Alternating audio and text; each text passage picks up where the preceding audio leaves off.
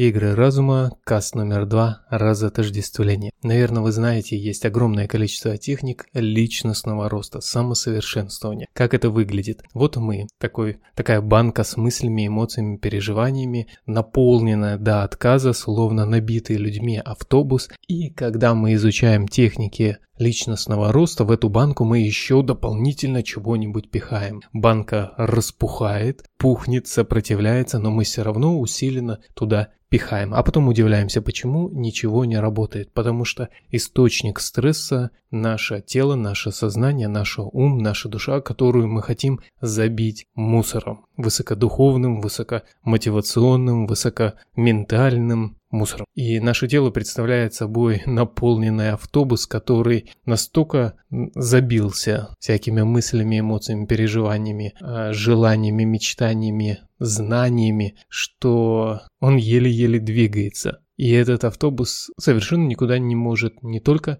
не успеть, но он тратит огромное количество энергии и истощается. Истощение происходит до такой степени, и не только истощение, ведь когда мы день пытаемся прожить, и день проживает вот это внутреннее наполнение наше, то есть мы только встаем, а день уже заканчивается, и нужно идти спать. Почему? Потому что постоянно рой мыслей, эмоций, желаний в голове гудит, гудит, гудит, гудит, гудит. И э, мы никак не можем развиваться, потому что перед тем, как куда-то прийти, сначала нужно навести порядок. И первый вариант для наведения порядка – это я ссылаюсь к касту номер 5, это техника одного списка там изучите. А сейчас я хочу просто сказать, что первым делом нужно просто все выписать. Простая банальная практика планы дня когда мы выписываем дела на листочек, а потом последовательно их решаем. Эта практика позволяет не просто сорганизовать дела, а она позволяет сгармонизировать наш внутренний мир, потому что мы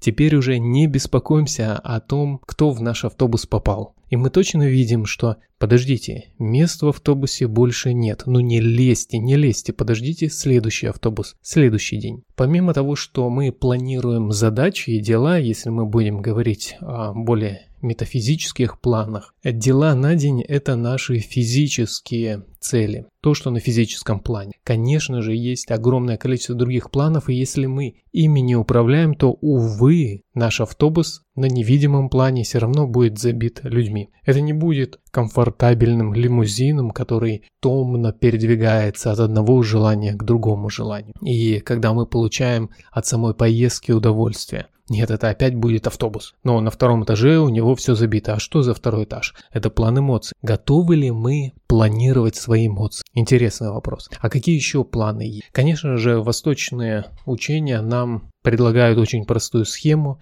Это чакральная схема, каст номер 4. К нему ссылаю, там я рассказываю, что такое чакры, и вы можете взять чакральную систему и каждую чакру пройтись и выписать для нее план. Ну, каждый день планировать не имеет смысла, но как минимум ориентацию можно сделать. Следующее – это вещь, которую я хотел бы сказать, о которой никто не говорит, и я считаю это важно. Конечно же, мы хотим спланировать наш... Да, мы хотим что-то делать. Мы отождествлены с нашими желаниями. Мы хотим этого, хотим этого и вот этого, а еще хотим вот этого. И у нас список тех вещей не то чтобы бесконечный, но как только мы погружаемся в понимание того, что мы делаем, каждая закрытая задача может порождать три задачи. Потребности человека растут. И эти потребности, они наполняют наше бытие и определяет нас. То есть мы определяемся через те потребности, которые выражаются в задачах, которые мы пишем на план, в плане нашего дня. То есть я и есть этот список дел. Я и есть этот список эмоций. Я и есть этот список желаний. Я и есть те кармические процессы, которые я начинаю запускать. И что же с этим делать? Просто так. Если мы будем планировать, организовывать, мы придем в тупик, потому что количество задач будет увеличиваться и количество областей для отработки будет все становиться больше и больше. Поэтому я предлагаю негативное планирование. Когда я начал практиковать негативное планирование, это, это челлендж, это вызов, потому что тогда мне нужно задуматься и отказаться от самого себя. Что это означает? Негативное планирование. Техника очень простая. Мы берем листик и мы выписываем дела, которые мы делать никогда не будем. Мы выписываем эмоции, мы выписываем ассоциации, о которых мы больше не будем а, думать. Конечно же, избавиться от какой-то думалки просто так очень сложно, потому что думание об избавлении от этой думалки – это тоже думалка. И порой на первых этапах происходило со мной так, а а что еще мне не делать? А от чего еще мне отказаться? Такой минимализм в мыслях, в эмоциях. Ну а дальше можно по энергетическим планам посмотреть, потому что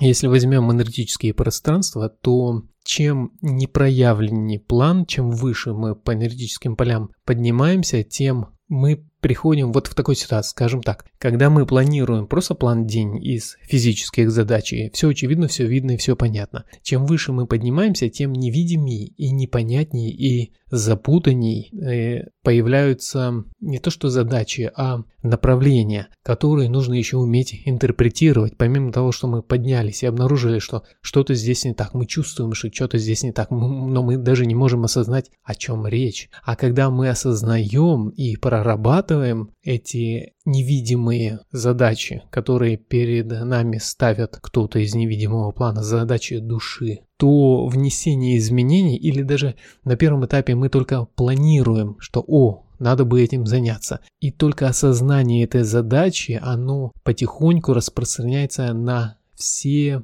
нижележащие планы. То есть задачи души двигаются на задачи кармические, кармические на астральные, эмоциональные, ментальные и физические. И вот гармонию между этими всеми задачами выстроить – это еще то дело. Но самое интересное происходит, когда нужно сделать негативное планирование. От каких задач души я хочу отказаться. Отказ от этих вещей переводит наше сознание в разотождествленное. Ведь когда мы напишем от того, что мы можем, от чего мы можем отказаться, это граница нашего «я». То есть та личность, которой мы сами себя представляем, оно теперь, она теперь представлена на листочке. Это есть я. Хотим, мы наденем эту роль, хотим, не наденем. Плюс негативного планирования, оно позволяет разотождествить нас с тем, какую роль мы играем. А когда мы видим это, то мы начинаем осознанно принимать решение, хотим мы играть эту роль или мы хотим выбрать что-то для себя более приятное. Техника лимузина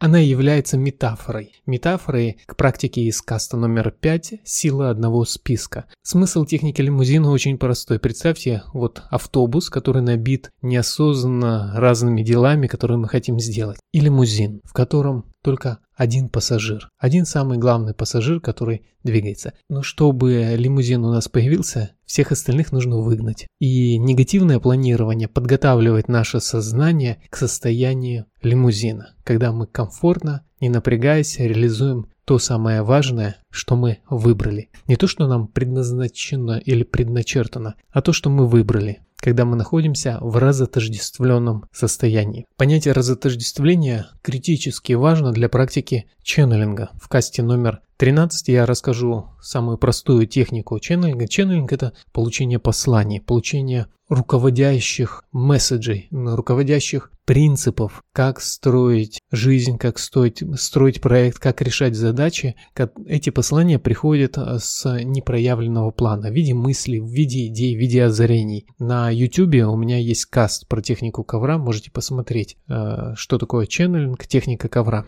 Как разотождествление помогает для тех, кто практикует ченнелинг. Когда мы находимся в автобусе, набитом, у нас, если нам кто-то и послание хочет передать из другого мира, то мы не услышим. Вокруг нас студенты, которые слушают громко музыку, говорящие люди, которые обсуждают, какое плохое правительство и какая маленькая пенсия, вонючий мужик, который едет с работы. Все это мешает, все это в голове у нас находится, и мы не можем принять послание чистое. Единственное послание мы можем принять, когда это все закончится. Используя принцип разотождествления, мы очищаем наш, наше сознание. А когда оно очищено, то и послания, которые будут приходить, они будут приходить намного качественнее. И как минимум мы можем в них погрузиться и исследовать за ними и посмотреть, что там. Итак, подведем итог. Э, техника разотождествления, она состоит из двух этапов. Первое. Мы не планируем в голове. Мы не ведем никаких э, э, проектов в голове и думаем, о, вот это нужно сделать, вот это нужно сделать. Есть огромное количество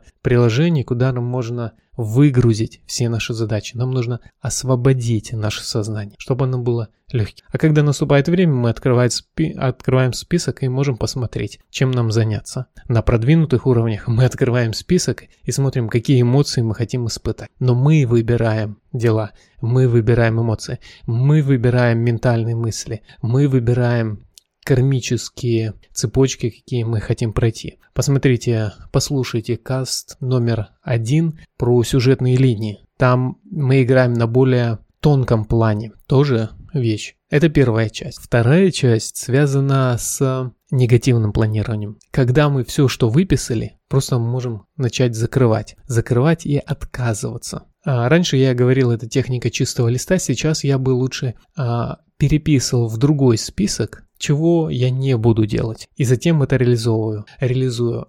Это может быть сложно, например, если я обнаружил какую-то негативную привычку, просто выписыванием, что я буду что я не буду делать, я от нее не избавлюсь, но как минимум я могу о ней уже задуматься и взять в разработку. То есть начать к ней относиться как к проекту, который я буду тречить, то есть просматривать, как успех идет, анализировать. Об этом всем есть у меня программы обучающие, как управлять проектами. Также я предлагаю изучить систему э, мою, которую я разработал, Deadline. Она также помогает вот начать управлять этим хаосом. Потому что когда вы начинаете осознавать, вот у меня заметочек этих миллиарды, наверное. Но теперь эти миллиарды заметочек не в голове у меня, в голове чистота, нирвана, пустота, а они сложены и разложены в разных местах. Вот как организовать эту систему, это специальная система Deadline, система To-Do также у меня есть. Они помогают вот этим всем управлять. Вполне рабочие вещи. Я много разных перечитал книжечек э, про управление задачами, управление проектами, и все можно намного проще сделать. Главное знать, куда а, нажимать. Это все отражено в системе дедлайна.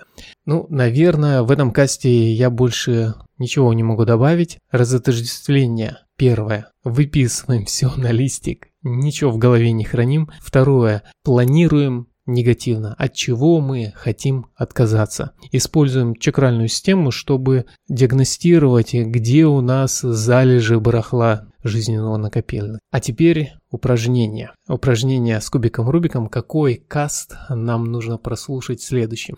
Как это упражнение работает? В комментариях есть ссылки на касты, которые я упоминал сегодня. А, там перечислены каст номер 4, каст номер 5, каст номер 1, каст номер 13. Возьмите кубик и кидайте его, пока не выпадет число от 1 до 4. И по номеру который выпал, переходите к следующему касту. Очень важно, что один каст в день.